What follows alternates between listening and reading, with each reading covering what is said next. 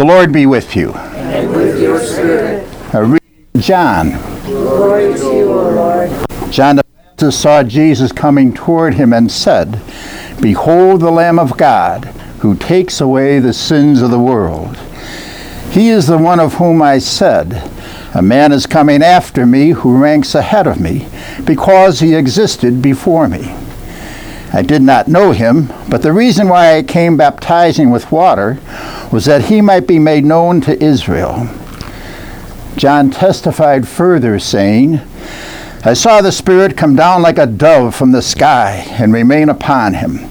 I did not know him, but the one who sent me to baptize with water told me, On whomever you see the Spirit come down and remain, he is the one who will baptize with the Holy Spirit.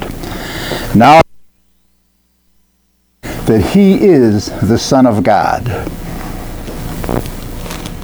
The Gospel of the Lord. Praise you, Lord Jesus.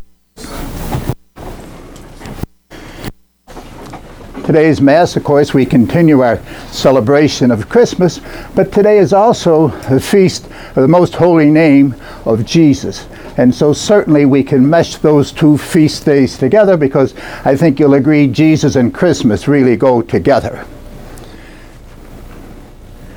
When the world as we know it comes to an end, when the last word of the last book has been written, the most significant word that will ever be written, or spoken for that matter, is the word Jesus.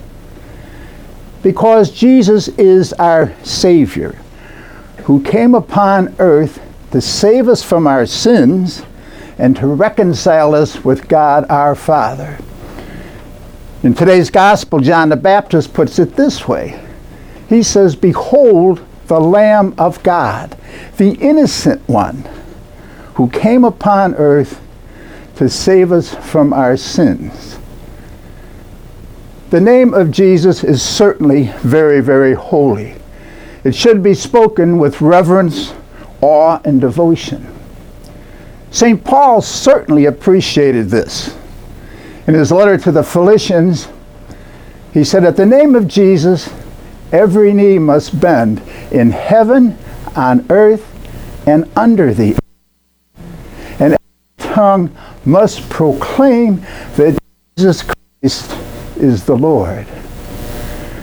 Well, I certainly St. Paul, but I don't think that that's actually what's happening in our world today. I don't think that Jesus was ever fully accepted. If we go back to Christmas Day, the first Christmas Day, remember there was no room in the inn for Jesus. He was rejected because the innkeeper did not want to face the possibility of a baby being born in his inn that would upset the tranquility of all his guests. And so when Jesus came into the world, he was only welcomed by Mary and Joseph, a few shepherds, and some angels, as well as the Magi. And when the Magi informed Herod that a king was born, he attempted to murder Jesus. Later on, after Jesus was arrested, Pontius Pilate, the governor, was afraid. He knew in his heart that Jesus was innocent, but he was afraid that he might lose his job. He might lose his favor with Caesar. And so he sentenced Jesus to death. And then, of course, there were the religious leaders. They too wanted Jesus to die because they were jealous, because of their pride. And so the sad truth is, when Jesus died on the cross, he only had a handful of followers.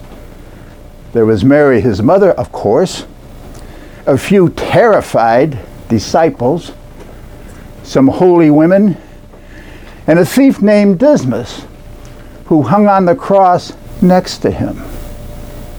For all intents and purposes, Jesus was a failure. There wasn't anyone profess, profess the faith except these few people. And now we fast forward to today.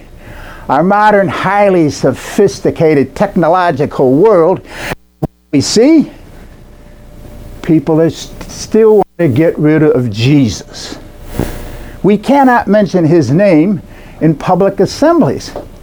If someone mention the name Jesus, they, fa- they are ridiculed or they're written off as some kind of fanatic, some kind of religious fanatic. And this is what we deal with in the world today. There is certainly an apathy toward religion. Even Catholics are not attending Mass. Fewer and fewer Catholics are attending Mass and participating in the Eucharist. In a sense, Jesus out of their lives. A phrase that I hear more and more is, well, you know, Father, I'm not religious, but I am spiritual. I have no idea what that means. Every person I know that is a spiritual person. It's almost like saying, well, if you're religious, you're not spiritual. And nothing could be further from the truth. Personally, I think someone says that, I'm not religious, but I am spiritual, does it as a cop out. They want God to know that in charge. They will decide when they will observe and obey the Ten Commandments. They will decide when they help their They decide when they want to pray. They will decide when God will come into their lives. In other words, they're saying to God, I am in charge, not you. And that seems to be what's going on in the world today. God is being. And the holy name of Jesus, other than church, is most often used when someone is angry. It's not a prayer, it's more of a curse. And so, for those of us who are doing our best to practice our faith and to be as well as spiritual people, it can certainly be very discouraging. We can even become despondent. We might say, well, what's the use? We only seem to be a few people that really and truly reverence the name of Jesus, that really and truly know what it means. And that, of course, is understandable. But the reason we is because we look at mind. We are doing to humans. It is humans that start wars. It's humans that create violence, not God. But we're like the apostles. They were terrified. They didn't know what was going to happen. They were confused. They wanted to give up too and upon them. It was 180 degree turn from the came because it was not up to them the Holy Spirit. They were simply instruments of the Holy Spirit. And in that way, look at the millions and billions of people that do believe in Jesus Christ today. If it wasn't for the apostles, none of us would be here today. None of us would be Christian. None of us would be Catholic. And so these men. And this, and sometimes just don't think about we have that same spirit. Just as the Holy Spirit came upon us, the Holy Spirit has come upon each and every one of us. In baptism, we were introduced to the Holy Spirit. When we received the sacrament of confirmation, the Holy Spirit confirmed, I am with you. There is no to be afraid, no reason to be discouraged. I am in charge. And I invite you to be my instrument in bringing people to come to know the holy name of Jesus. And so we really are modern day apostles. I know we've all heard that before. Jesus is no longer walking the face of the earth, nor are the apostles, nor are many of the other people that once us. Perhaps our parents, our parents, they are no longer here, but we are. It is our vocation as apostles to represent God to the world. It is our vocation as apostles to do what Jesus would do in every situation. It is our vocation as apostles to treat people the way Jesus and it doesn't matter that person is. It doesn't matter if we like that person or not. No, we represent Jesus. That is our vocation. And so we look at the world not through the eyes of human beings, we look at the world through the eyes of our faith.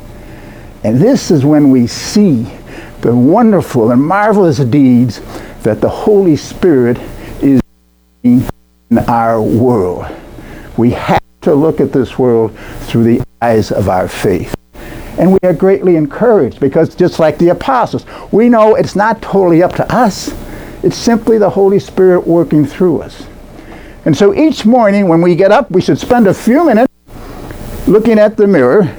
And after we get through admiring how beautiful and handsome we are, then we should say this prayer Lord Jesus, send the Holy Spirit upon me today so that I may bring you to so that I may treat people the way people. In my situation, if you were walking in my and then I always add a little bit, help me to stay out of the way of your Holy Spirit. And so today, as we begin this day, this special day that God has given and granted to each one of us, we offer ourselves to the Holy Spirit. We ask Him to do with us whatever He wills. And then wait with great joy to see all the wonderful blessings that the Holy Spirit will bring into our lives and the lives of those around us in the name, the holy name of Jesus Christ our Lord. Amen. God bless all of you.